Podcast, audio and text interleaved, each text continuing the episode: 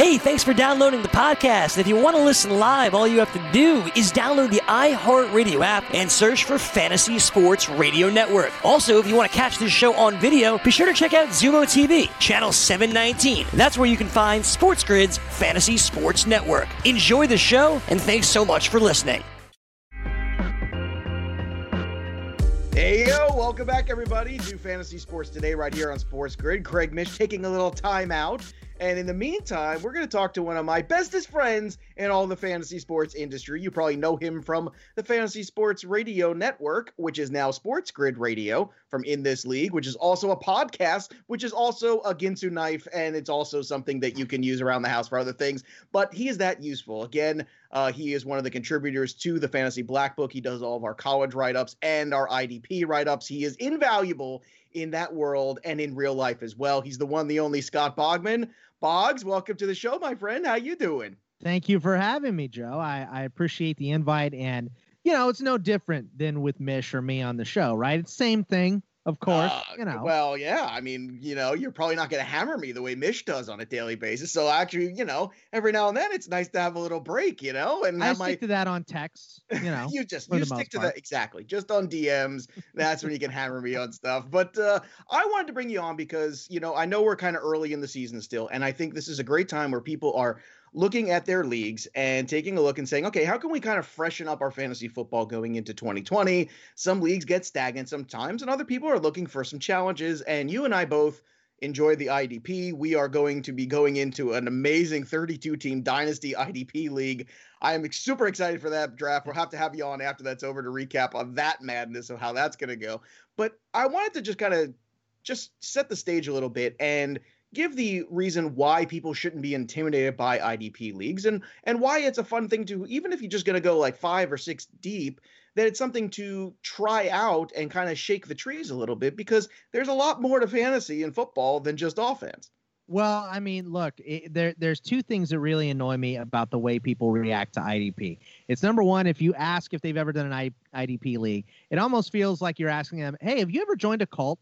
and, that's how they act. They're like, have you ever read this? Like, uh, you know, we pray to the lizard god. It's not a cult; it's a religion. And the other thing is, especially with people that also play baseball and are big baseball fans, right. uh, they never take into account like you would never ever have a league. And I guess there are some leagues like this, but I can't imagine you would want to play in a league where you would just get a team pitching staff, right? Right. So instead of yeah, instead of taking the Diamondbacks, you know, uh, you know anybody, uh, you know, you would take the whole roster and, and just say that's my pitching staff. You would be insulted if someone uh, expected you to do that. So that's why I never understood. And, and fantasy football can be more casual. Obviously, there's way more people that are just kind of in and out. Uh, they look for the big stats, and that's it. But for those of you that have six, seven, eight leagues, which most of you listening to this probably do, uh, it's it's about time to try IDP, even if you're just uh, doing a couple guys at a time, because it's just it's way more fun. You can watch both sides of the ball. Right, exactly. You can uh, you can be happy when you know whoever gets an interception for you or gets to the quarterback, you know, and it makes those guys way more valuable and fun to watch. TJ Watt, way more fun to watch when you have him as an IDP versus if you have the Steelers defense, it's all right, I got a sack there, but what are they going to do on the next play for me? It's kind of an empty feeling to me to have a full defense. So I much prefer IDPs. I I agree with you, man. It's super fun. I mean, sacks are sexy, man. Let's go after it. Right. Try. We got to get a shirt made out of it. You know, sacks are sexy. I think that's that's gonna catch on. Uh, so that like, may not be phrased the way you want it to be phrased. I think it's perfectly fine. I think you're crazy. so uh, let's let's talk a little bit about if you are going to venture in, what the ideal scoring is, because it's stupid to add something into a league and then not make it relevant or make it an afterthought. You don't want to make it something like kicker. You want to make it something that is at least as relevant as, as tight end, if not more potentially. And from your perspective in terms of scoring, is there an ideal scoring that you would kind of put out there potentially of of at least maybe an approach? That way you're valuing the IDP players, not just adding them for S's and G's.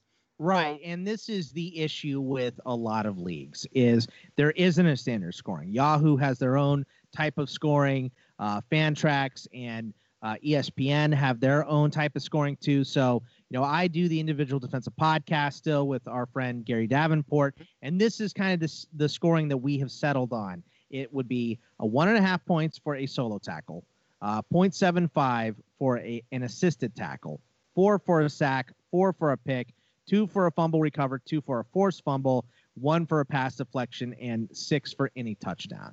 And that brings you up to where the IDPs are not, they're not going to be mixed into the first, second, third round, anything like that. You can raise the scoring to be like that, and that's what we have in our giant uh, 32 man league, Joe. Right. Yeah. Is, it's, uh, that's pretty. That's pretty stout right there. Like that right. is IDP special, and of course everybody's doubled up, so you got two of every player, you got duplicates of every player. I'm I'm fascinated to see how that's gonna go, man. like, it's gonna wait. we're gonna be like workaholics, right? Let's get weird. oh, it's uh, gonna get sure. real weird, real. Fa- and look, I, I think that's a really good scoring as a base because you're right. I don't think you want it to be a first round talent either necessarily, but you want it to be somewhere again above what the afterthought of last picks in the draft too, and somewhere in between. Uh, let's go through, you know, also when do you want to pivot and start taking IDP players in the league? Are you somebody that wants to go top of the board for a Darius Leonard type guy, or are you somebody that would rather, you know, maybe go after tackles in, in bulk? Like, what's your approach theoretically too? Are you looking for that one big standout? You want to be first to the the people to to go and get an IDP player, or are you somebody that wants to kind of drop back a little bit and then maybe take more guys in bulk and play from that standpoint?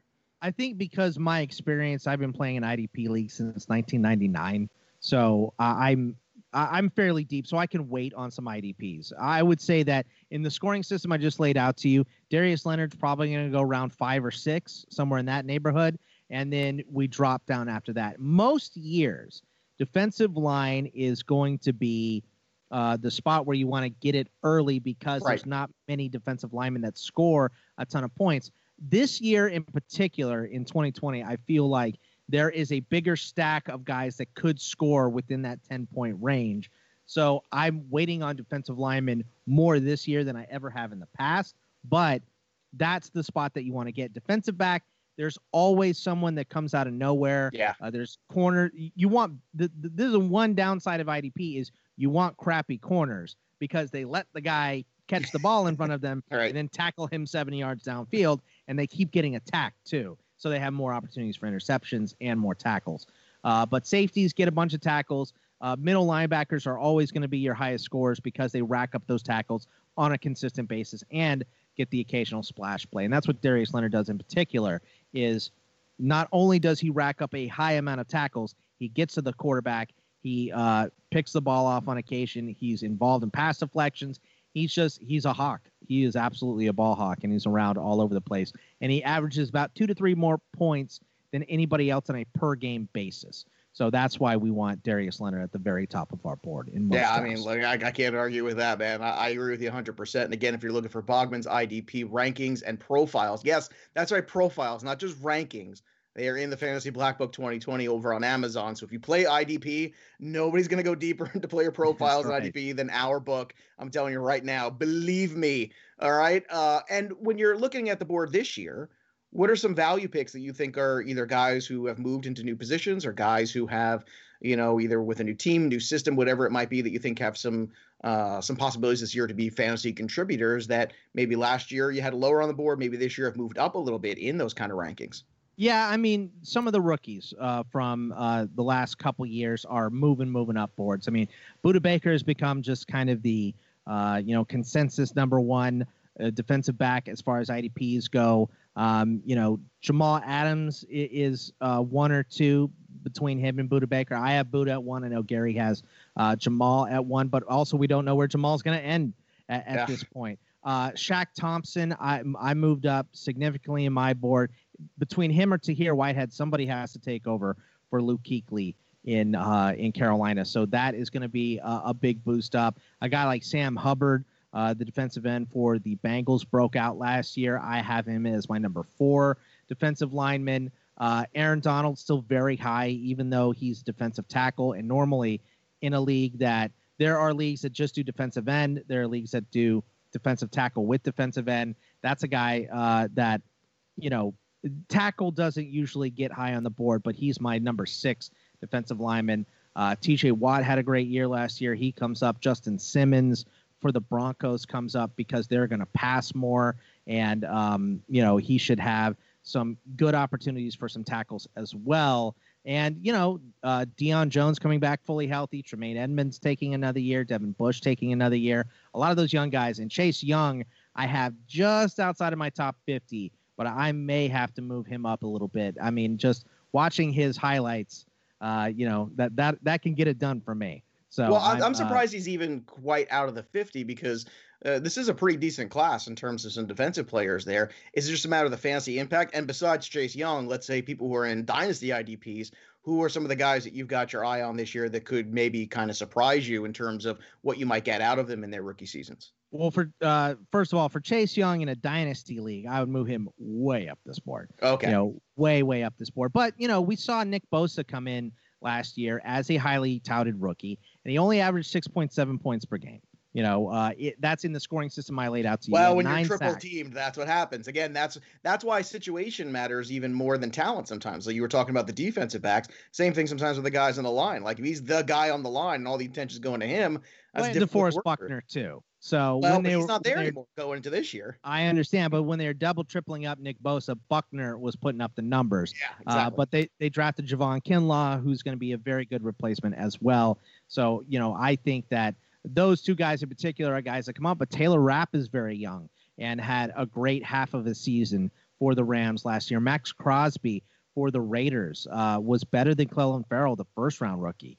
Uh, so he had a great year. We're still waiting on to see where uh, Jadeveon Clowney lands, but that could be a big one. Yannick Ngakoue probably going to get moved. He's a guy that comes up. Rashaan Evans, a guy that comes up in uh, Dynasty as well. So there's there's a lot of guys that move and shake uh, in a dynasty league versus a standard league.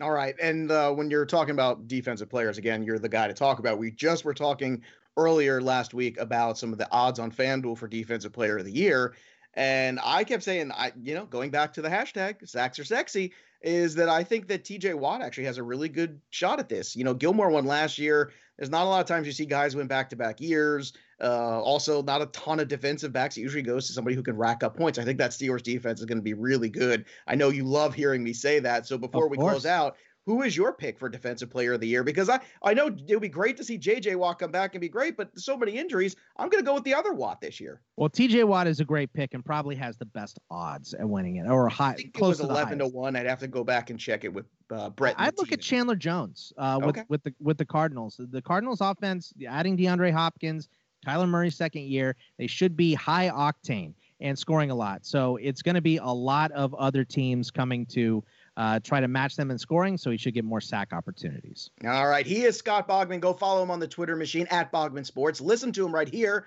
on Sports Grid Radio on In This League, and the ITL Army is on Patreon. And of course, he's the co host of the Black Book Show with me, the podcast. I appreciate you spending some quality time with me here. And go out there, everybody, and get your IDP on. All right. We're going to hit a break when we come back. More fantasy sports today, right here on Sports Grid. SportsGrid.com. Betting insights and entertainment at your fingertips 24 7 as our team covers the most important topics in sports wagering real time odds, predictive betting models, expert picks, and more. Want the edge? Then get on the grid. SportsGrid.com.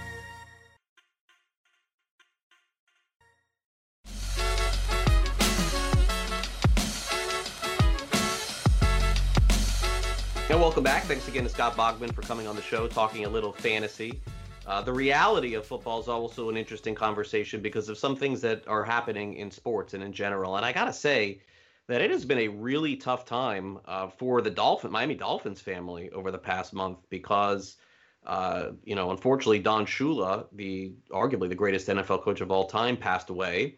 And then over the weekend, Joe, uh, Jim Kiick, one of their great running backs that participated on that team in the 1972 team, also passed away last year uh, Bob Kuechenberg, who many people feel should be in the Hall of Fame, did as well as uh, linebacker Nick Buoniconti, yeah. who's in the Hall of Fame. And, um, you know, certainly it's been like, uh, very unfortunate. And, and again, remember, this is the 72 Dolphins championship. We're talking about, you know, almost 40, 50 years ago. So naturally at this time, you're going to have that. But it feels like it's all happened at once.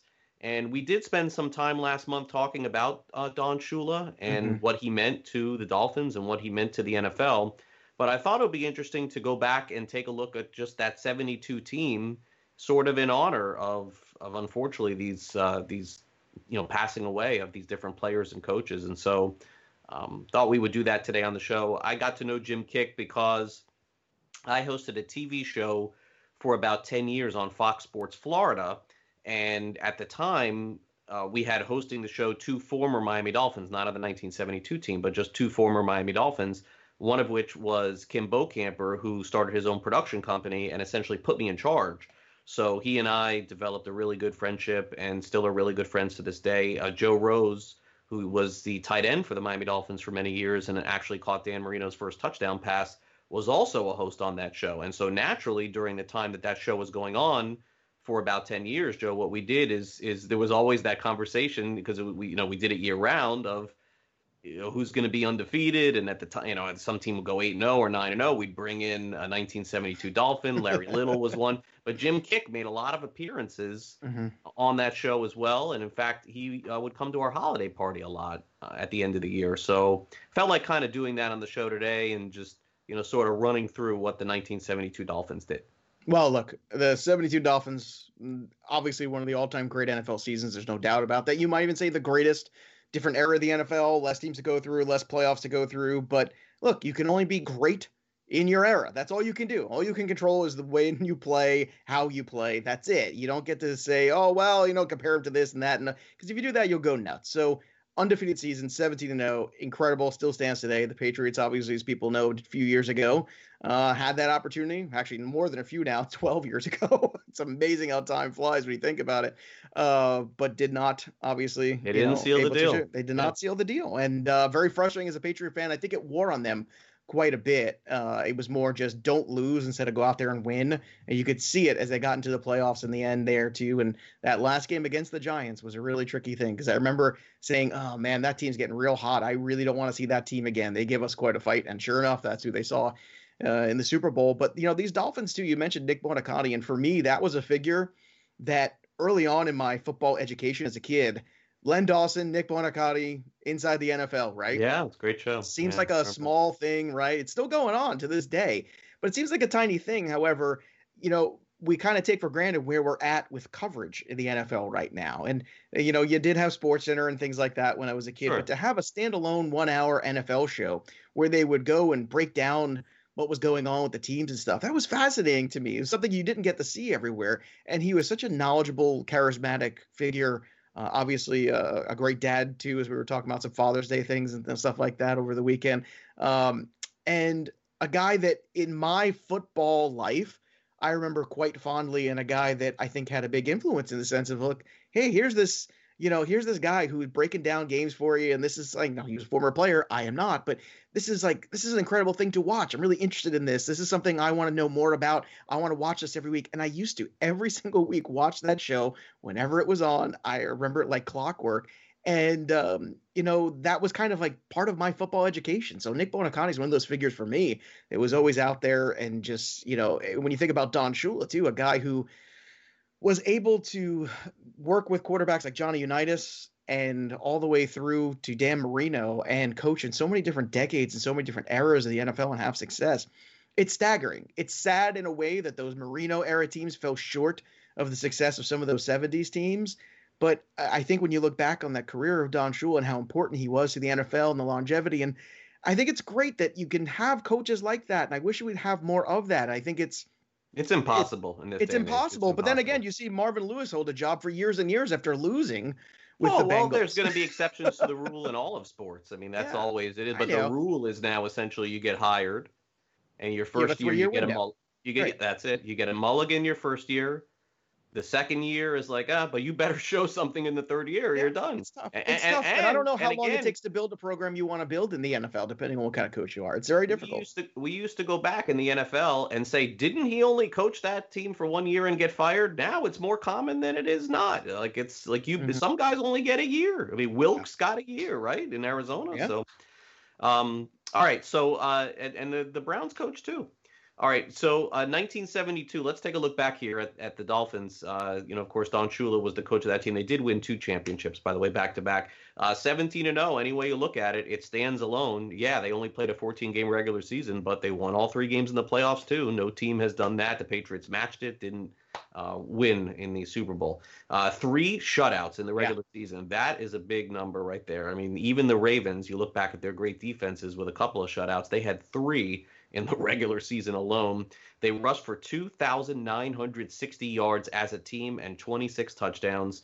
And they were also number one in total defense. And Joe, as you alluded to, there's no question. It was a different era. There wasn't a lot of throwing. There was almost none of it, by the way, mm-hmm. for this team, too, because they were so dominant offensively. But I think that the other thing that you have to ask yourself is this Who's to say in 20 years from now the NFL isn't all about rushing again? Like you never know. It's you don't. Things change. And so while right now it appears, wow, how could the 72 Dolphins even come close to the Saints now? Like I, I mean, I understand that, and it, and it's a reasonable conversation, and the athletes are probably better now than they were in the 70s as well. But all we can do is go back and look and say they were the most dominant team on the field for a two year period, winning Super Bowls in both years, with essentially a lot of very good defensive players, maybe only a couple of great players. But what the NFL has done essentially is started to reward these guys by putting them into the Pro Football Hall of Fame. And Buoniconti, of course, is an example of that. But mm-hmm.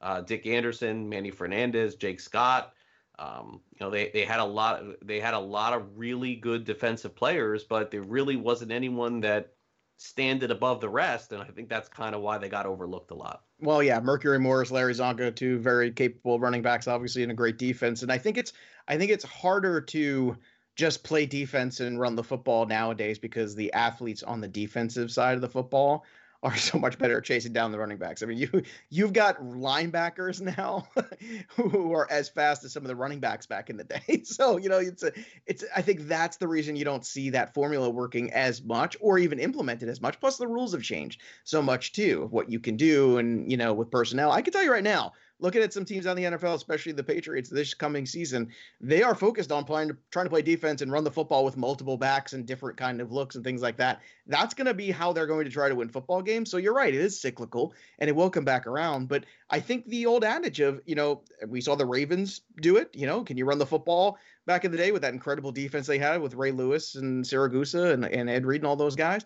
It is possible to do that you don't see it as much because the athleticism on the defensive side of the football just makes it so much harder. It's just much more of a grind to get those guys out there in space because it's just it's crazy. But what you are seeing is a smaller, faster running back now. So the the the changes now you go from the hyper athletic linebacker to kind of counteract those great athletic backs, and now you're seeing backs who are not as big as they used to be. They're more in that Alvin Kamara size. They're smaller and they're faster, and that's how they're trying to get around that. So it's this incredible game, the NFL, of constantly evolution and constantly changing, and seeing whose game is going to be above everyone else's game plan in 2020 and the next year and the next year. But you know, it's a you know we keep talking about this team and the 72 Dolphins for a reason because perfection takes an incredible amount of teamwork and everybody buying in, buying into the system, buying into the coach, buying into each other. And I think it speaks so much about what kind of teammates these guys were to accomplish this goal because I think that is what speaks most about the 72 Dolphins, even more than the record. You know, to keep that streak alive is incredible. All right, and uh, and again, they capped it all off with winning the Super Bowl. And here is a look at Super Bowl seven. What happened in that game? And uh, the Dolphins won fourteen to seven. Like you'll never see that again, probably in the NFL. Um, Dolphins rushed 37 times for 184 yards in that game. Csonka 15 for 112. Jim Kiick, who we're doing this sort of in honor of, uh, passed mm-hmm. over the weekend. 12 carries, 38 yards, and a touchdown. Of course, Mercury Morris who after this point in 72 you know started to become more of the primary back on this team and and started to have great years with them but this was you know kind of the very beginning of his career uh, 10 carries 34 yards redskins turned the ball over three times and then jake scott who was the mvp of the game uh, had two interceptions in this mm-hmm. one and so I, I think that that you know kind of capped off everything It's been a lot written about this team through the years, and people don't realize some of the great stories that came out of this. Uh, Don Shula, who was, of course, the head coach that we talked about before, uh, you know, kind of saw what was happening in terms of uh, racial in the NFL, and essentially decided uh, on the road when they traveled to, you know, team up an African American and potentially white player uh, in their rooms to make sure mm-hmm. that everybody understood the way that. Uh, the race divide was going on. He didn't want to see that on his teams. And the other thing that he was uh, famous for, Don Shula, is he was the first coach that in the locker room, as opposed to just doing it by number or by player, uh, had it had their lockers set up by by units, so offense, defense, and special teams. So they got the camaraderie going there. He was the first one Hmm. uh, that was responsible for that, and also maybe the most uh, famous story from 1972, and there were a lot, and I'd have to go through many uh, many of them. Uh, was when Larry Csonka and I believe Jim Kiick was involved in this too. Uh, got a, a gator from the Everglades and put it into Don Shula's uh, shower and Don Shula lost it. Like literally was like so upset. Now look back on it now and thought it was funny, you know, 20, 30 years later. But that was, I mean, one of the, I mean, a gag. That I'd be upset too if I was. Don Shula. Imagine opening up the opening up his shower and seeing a full gator there. You know, like I mean, you But that's imagine. what I mean. You you laugh together, you play together, you fight together. That's that's what teams are supposed to be. And I didn't know that story about how he was, uh, you know, making everybody room up together. That's a fascinating little bit of he information did there. that, and it's like, and like you come to think of it now, like I've been in NFL locker rooms forever, but like you think of it, and that's the way they're set up. It's like you have the offensive players usually on Right. one side, you have the defensive on the other, and then you know, and then there's some rookies. They they'll pair a rookie with a veteran somewhere to you know kind of see how it works. But the mm-hmm. quarterbacks are all in one spot, the receivers are all in one spot. This was something that Don Shula it used to just be by number or by alphabetical, by name. Like you didn't even think about it, but. Um, not anymore. That's uh, Shula was responsible for a lot of that. And uh, rest in peace, Jim Kiick, man. Um, a fun guy to hang around. Some great stories that he used to tell. And uh, Dave Hyde of the South Florida Sun Sentinel wrote a nice column uh, bidding farewell to him. So we'll uh, dedicate the show for him today here on, on uh, Fantasy Sports Today. And we'll be back with more right here on Sports Grid. So don't go away.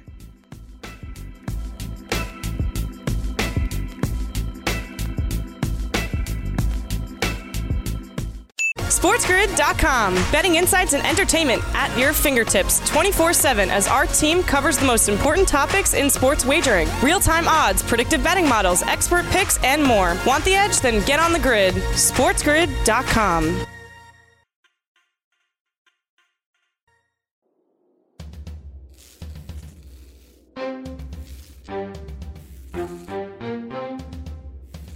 You're watching Sports Grid. Get on the grid.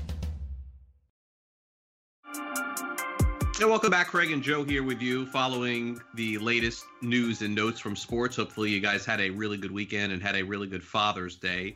Uh, interesting story, Joe. Dallas Goedert of the uh, Philadelphia Eagles uh, says he was sucker punched at some sort of bar, which lends us to all kinds of different questions, such as why are you at a bar?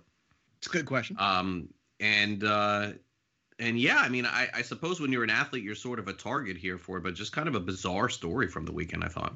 Yeah, very strange. By the way, if you're keeping tabs at home, this counts as a target and a reception because the punch did. You're not allowed to double face. down on your tweets. You get I'm sorry. It's it's a good line. Hey, look, I've got like two good lines a year. It's Father's Day weekend right, you go with coming. I got one dad joke in me. Let me have my dad joke. I don't have much. Give me my dad joke, You please. got it. We'll Oh give it to God. you. Thank you. Oh You boy. credit. But uh, yeah, this this is a very strange story. I, I the fantasy analyst in me always the first thing it jump to is I bet this is some guy that you know might have been yelling something to him or whatever it is because of his stupid fantasy team. And next thing you know like he throws a punch at the guy. Like I, I i can imagine like what the scenario could be that you would want to just sucker punch an athlete. Now the other thing is too dallas goedert's not a little guy you know like this is a pretty you know strong guy plays in the nfl so whoever hit him must i would imagine it's not you know some little five foot four guy running around Well, you know the you know beer goggles. You, you start taking I on all guess. of I guess. But Dallas Goedert, like, I don't know, man. This seems like a, a very strange story. I know kind of more information trickling in. He is okay, by the way. He did go to the hospital for evaluation. So right off the bat, like, if it was bad enough he had to go to the hospital, he must have hit him pretty hard or something happened there. But uh, whatever the scenario is, there's a lot more questions than answers here in this one. And I think the biggest one is what is he doing out at the bar? I guess different states are having different rules and things like that. I just hope he was wearing a mask. And if so, if he was wearing a mask, how was he recognized? That's my other question too. I, I there's a lot of questions here, Craig. A lot of questions. That's for sure. um, so you know, it, it, something interesting that also uh, happened over the weekend, and I think it's worth mentioning, mentioning just conceptually speaking. Uh, Joakim Noah, who's had a very successful career in the NBA, uh, playing for the Chicago Bulls for a long period of time, and a couple of All-Star appearances. Then went on to the Knicks, played with Memphis, I believe. Um, signed a second uh, or extended 10-day contract with the Los Angeles Clippers, and it kind of lends the conversation that we were having, which making the assumption which by the way is not a completely fair assumption that a month from now we'll be talking about and getting ready for the NBA season, which I believe they're going to try. But we all know if you've watched this show or any of the other shows, or you're realistic, that look, it, it's it's all very much day to day with everything in sports. But the reason why I wanted to bring this up is because certainly Noah has had a great career, and when you're talking about playing in the NBA for more than a decade, then you have to acknowledge that, and and certainly he has. And at this point, it's very clear that with him latching on to the Clippers, is that he is chasing that NBA championship. And Joe, I wanted to kind of pose that question to you because there are some players in sports that have had very similar careers to Noah, which I would think it's you know probably debatable as to whether or not he's a Hall of Famer. I, I don't think that he probably is not. But the idea that at the end of your career, when you're feeling it's toward the end and Noah's going to be 35, 36 years old, is it a fair thing to just have you basically latch on and just try to get a ring? Because some have thought better of it. There's been you know players over the course of their career they've stayed with the same team and they just basically retire. They don't get the ring. And then there are others that say hey you know what? I got no shame. I just you know want to play on a winning team and seems what it and see what it feels like and i think noah's a pretty good example of that he is sort of the poster child for a good nba player not a star in the nba although he did get to a couple of all-stars that is playing out his term and is going to try and and bring home a championship before he uh, wraps it up, which very well could be at the end of this year. I think it's a great thing because I think what it tells you about the athlete is that winning is most important to them. You know, they've made their money, they've had their personal accolades. You just listed a whole bunch for Noah, but what does it mean the most to him is being able to stand there and hold that trophy to say I was a champion, to have that ring, and you know, to have that moment and to have that celebration that's a very important thing. This is a guy that won in college too. Had, uh, you know he came from winning environments. So yeah like i i i don't you know i understand like some players you know they kind of hang on later than they should and it kind of tarnishes their legacy a little bit but if they're tarnishing their legacy just to win a championship with another team as opposed to hanging on to get that 3000th hit or hanging on to get that milestone of of that personal statistic I always think a lot less of that and a lot more of the person who's hanging on to try to win a championship, especially if he thinks he can help a team. And I don't know, Craig, for me, I'm looking at that. And I think that tells you a lot about the character of that player that, you know, that team goal is more important to them than you know, the, well, I made a lot of money. I did a lot of things. Okay, I'll just hang it up there. I, I know, but but is it a team goal for Noah, or is it just an individual goal for Noah just well, to win a champion? Because because obviously he has nothing left to prove. But he you has know, nothing left to prove over the course of his career. He's played right. a decade in the NBA. He uh, has made All Star teams. He's gotten to Eastern Conference Finals. I get and, what you're saying. It's it's and, it's and never won. This is just all about him. It's got to be. I mean, well, look, it's got to be. Well, I mean, look, Vince Carter. Vince Carter. Right. On the other hand, Vince Carter could have picked this year a team that had potential to win the NBA championship. No one went into the NBA season thinking that the the Hawks would win a championship, let alone even get the playoffs. But he just played another year to play. Right. This, this player in particular, uh, you could he he could say something different, but is playing because he's going to a team that he may be the 13th guy on the team, but he knows that the Clippers are at the very least are going to be playing in the playoffs, at the very most playing for a championship. So I mean, it's it's two different things. Gary Payton and Karl Malone had already accomplished everything that they possibly could have with uh, the Utah Jazz and the Seattle Sonics, respectively. Gary Payton goes on to win a championship with the Heat. Uh, Karl Malone still chasing it down. What do they do? They try and tap into the Lakers juice, and they go there to win, and they don't win a championship in LA, and just trying to win another champion. So listen, it, it doesn't always work. And by the way, the um, the category of those two players is obviously ahead of a player like Noah because both sure. those guys are bona fide Hall of Famers. But everybody has their own individual decisions to make. And for me, it's it's just kind of funny the way that some of these play out because some players we look at and we say, "Oh, it's great this player hung on. They got themselves a ring. They got themselves a championship. There were other players that are like, oh, he hung on too long and he just kept trying to win and he never got it done. And those players fall short. And yet we consider them like lesser players and the guys that actually won it. When yet a lot of these players really didn't contribute all that much to win the ring, also. Well, I don't consider them, you know, I, I don't look at it as lesser players or greater players at this stage. When you're talking about players at the end of their careers, whether or not they win a championship with another team and they latch on, you know, some sometimes the contributions are not on the court. Sometimes the contributions are in the locker room. The contributions are in leadership. The contributions are in knowledge with other players when you're sitting there in a timeout going over something or when you're at a practice or you know, I think there's a lot of intangibles that certain veterans and certain people and personalities can bring to a team, which is why you've seen players towards the end of their career. I mean, you know, I always think of Don Baylor, right, who was a guy who just kept going from team to team, and you know, was always in a World Series like for a couple years there, kind of hanging on the end of his career because of the kind of leadership he brought. So I think there are certain players that you know they feel like they have something to contribute. Maybe it's not always on the field. Maybe it's more than just the field.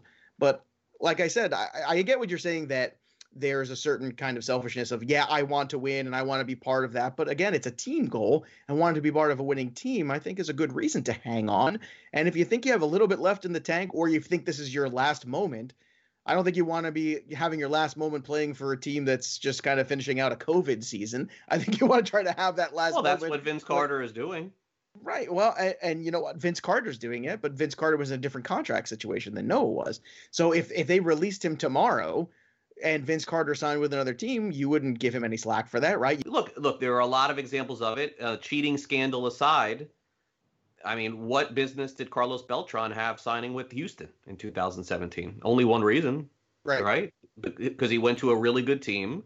Mm-hmm. Um, he was a, a, contributor. I mean, he put together uh, that in, in that season of 2017. It wasn't close. His worst year ever as a Major League mm-hmm. Baseball player, and it wasn't particularly close. He was a contributor. He had 14 home runs. He drove. Oh, he was 50. a contributor. right, right. But cheating scandal aside, people look at Carlos Beltran now, and what do they say? Oh, he just you know hung on to the end just so he could get that ring with Houston yeah. in 2017. And look, I understand there's a lot of negativity posted because of uh, the cheating scandal, no question, and that can't be overlooked in this conversation. But after playing for 19 years in Major League Baseball, there was only one reason why that guy went to Houston. Right.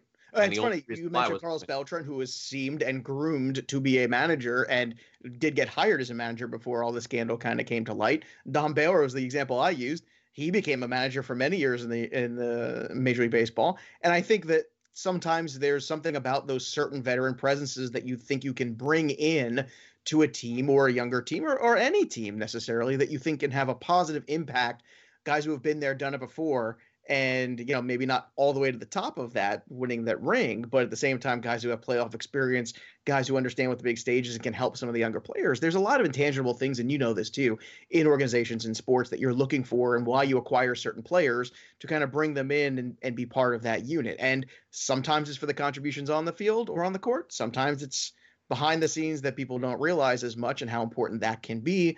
So for whatever reason i think that if you have something to give back to the game and the game has something left for you to achieve, then it's a good marriage of ideas, personally. And I I like to see when the older player who never got that uh, you know ring get that ring. And I mean, don't you? Don't you kind of, have course, like a weird warm and fuzzy course. feeling? Yeah, it's a feel good oh, look, story. I mean, Al- Alonzo Mourning had a lot of great years in Miami, but essentially uh, left to go to New Jersey and had to come back and join up with a mm-hmm. team that wasn't his anymore with Shaq and Wade, and then right. he ended up you know, capturing the championship ring. And I think it's good for the home fans. It's just I don't understand why we see it differently when the guys don't end up winning.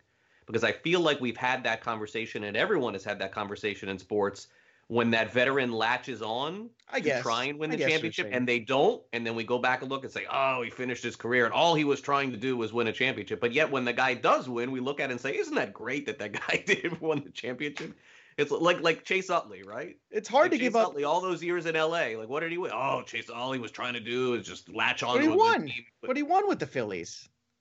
He did, but then with LA, like what was the point? All those years, he just kept. Uh, hey man, it's it's tough to tell anybody you're gonna stop doing the thing you love to do that's making you a lot of money. I, I agree with you. I think it's the same situation. it should be considered the same situation, but the guys that stick around too long to try and win that don't win are looked at, I think, as more inferior to the guys that latched on and stayed that did right. win. And they basically accomplished the same thing. They were not huge factors on their championship teams.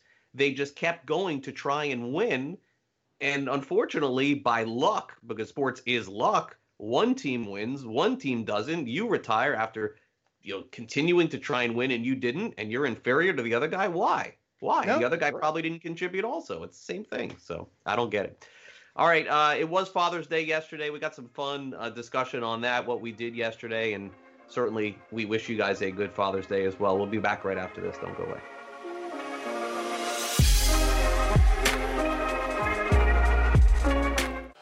SportsGrid.com. Betting insights and entertainment at your fingertips 24 7 as our team covers the most important topics in sports wagering real time odds, predictive betting models, expert picks, and more. Want the edge? Then get on the grid. SportsGrid.com.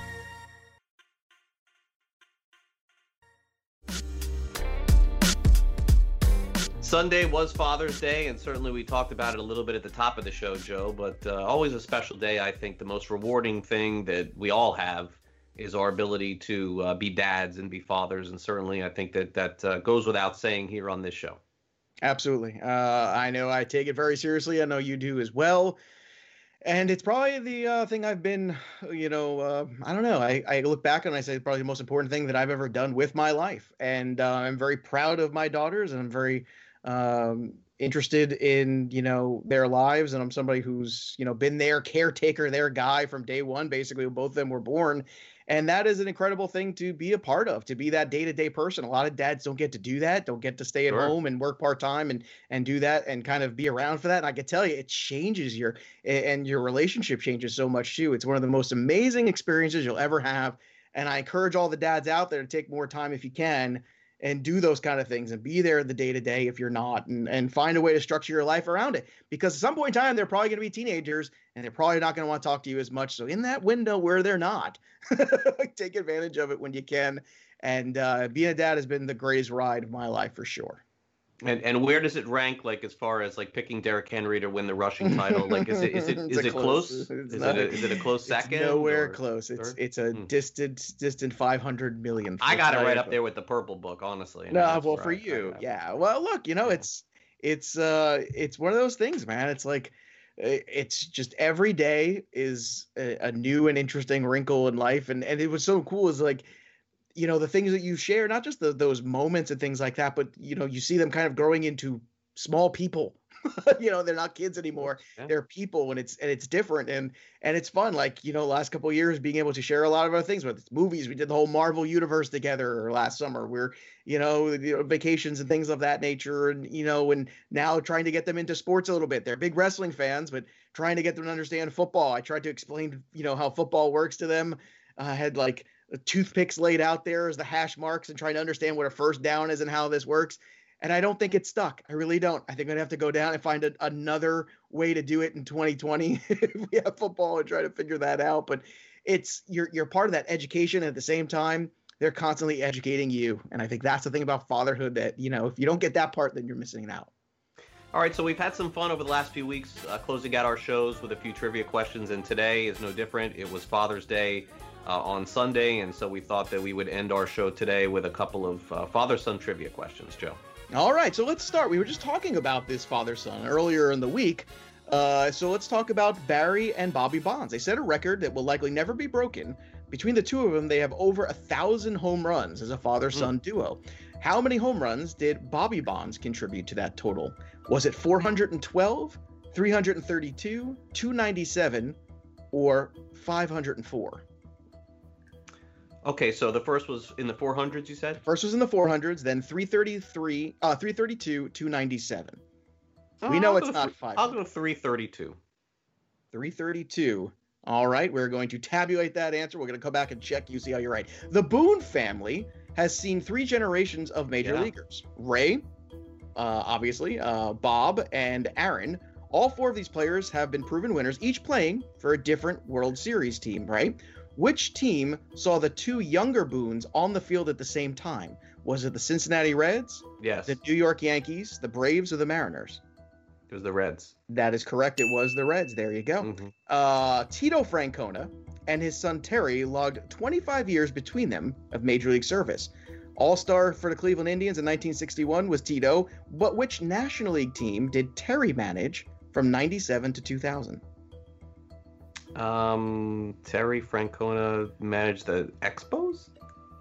No, the Philadelphia Oh, Phillies. the Phillies, yes. A lot Yeah. of people forget the Phillies before he had that another He played on the Expos, I think. Maybe that's where I got He, confused there. he did play on the Expos. That is correct. And Boy, the I don't even remember him managing the Phillies. That's good. That's Uh, good. no, and the and the uh, just so you know too, the um, the Bobby Bonds total was 332. Sorry, it was taking a little while to generate Got that answer there for So I you. got that So right, right? you did get that right. So so far you're doing you're doing pretty good. I, that that last three. one that last one was tough, but you know it's it funny. was a tough one. I'm I'm glad you brought it up though We- because now we um, think about Tito Francona and, and we think about you know the incredible job he did obviously with the Red Sox and getting Right. them over that hump and we think about you know I, I still I still think he's going to do great things with with Cleveland but that that does kind of make you wonder he's like people kind of forgot those years with the Phillies they were kind of lost there it was post Larry Bowa with those years there uh, which person became the first to manage two sons on the same baseball team I think this is pretty easy right it would be Cal Ripken Sr. that is correct. Cal Ripken Sr. Well done, sir.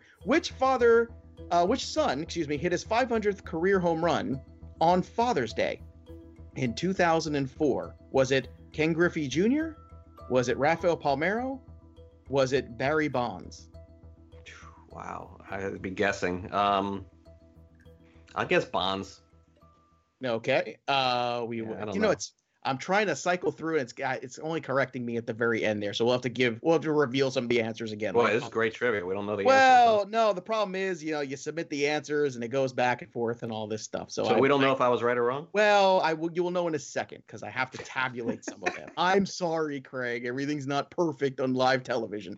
Uh, here we go. Uh, last one here for you. Uh, although this event took place in a minor league game, which father-son duo became the first to play baseball against each other in a professional baseball game? Was it Ed Sprague and Ed Sprague Jr.? I didn't even realize Ed Sprague Jr. and that, uh, Senior. Uh, Gary and Gary Matthews Jr. Tim and Tim Raines Jr. or Sandy and Sandy Alomar Jr. Although this event never took place, uh, it took place in a minor league game. Excuse me. Which father-son duo became the first to play baseball against each other in a professional baseball game? I only I would guess Ed Sprague because that's the only one that I don't know. I mean, I I I, I, don't think. I mean, Tim Raines um, in the minors. I don't think so. Didn't didn't didn't um. Wasn't Well, Tim, Tim- Raines with the in the Expos and then Tim Raines was with the Orioles? He Tim Raines. Jr. He Yeah. was. I guess. I guess the question is, do you want to take a stab? I'll, I'll guess Ed Sprague. I, I have no idea on this one. okay. No. The It answer wasn't Gary Matthews and Gary Matthews. The answer Jr. is Tim and Tim Raines Jr. Actually. So, I guess Tim was coming back up to play. There you go. majors at some August 21st, 2001, the Ottawa Lynx and the Rochester Red Wings. So there you have it. So uh, that's a fun thing to play against your uh, kid here. One more. You got one more for you because now all these things have populated properly. Which of the Okay. following pairs, actually, yeah, which of the following pairs has the most combined wins of a father son pitching combination?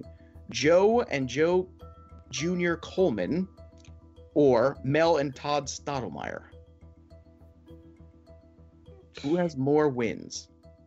Oh, Joe Mel. and Yeah, Joe. Mel and Todd. Yeah, I'll go Mel and Todd. Mel and Todd is correct. That is very Yeah. good. Cal Ripken Sr. was correct. By the way, and- Mel Stottlemyre Jr. also pitched in the big leagues.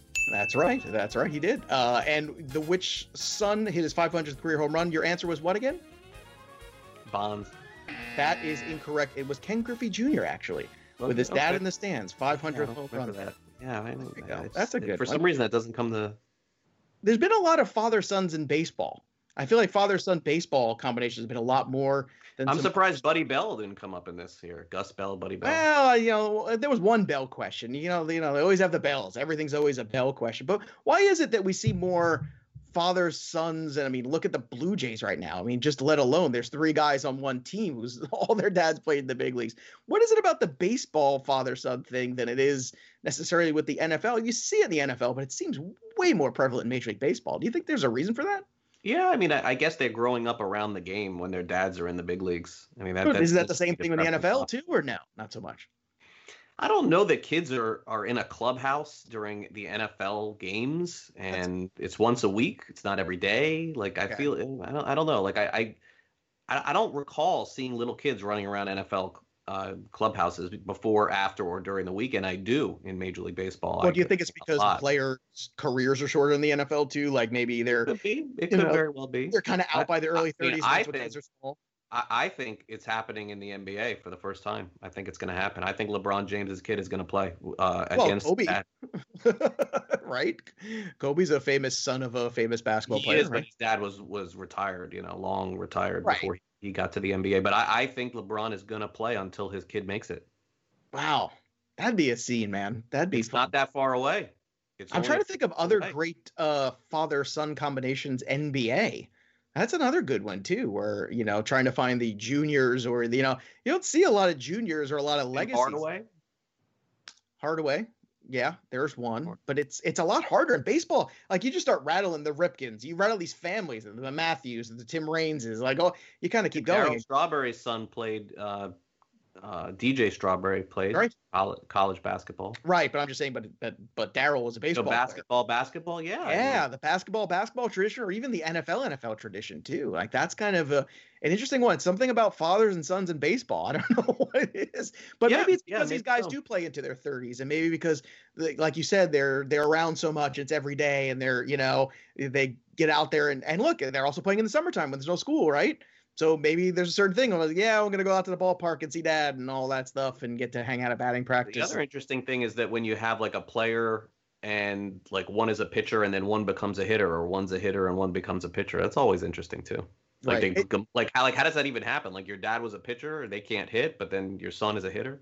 Do you think it, do you think it's ever weird as a dad when like your kid becomes a better player than you?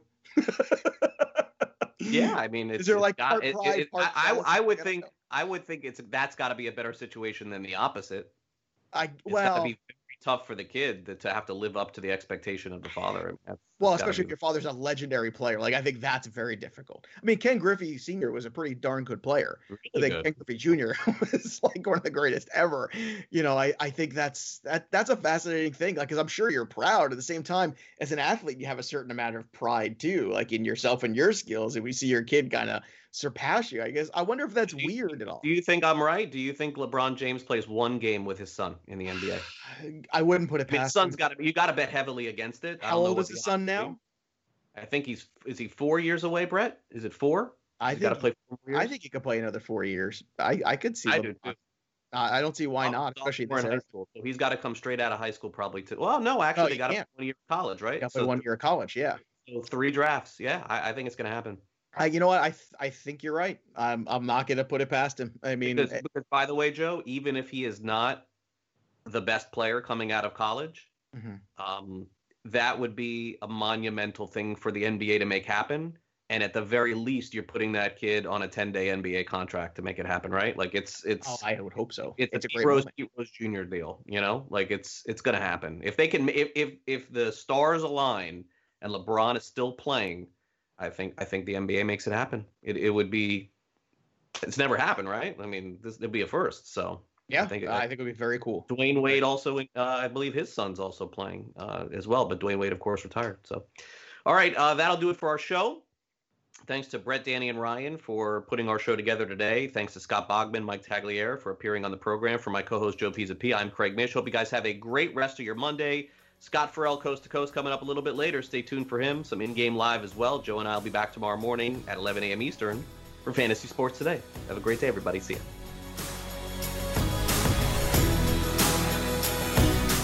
SportsGrid.com. Betting insights and entertainment at your fingertips 24 7 as our team covers the most important topics in sports wagering real time odds, predictive betting models, expert picks, and more. Want the edge? Then get on the grid. SportsGrid.com.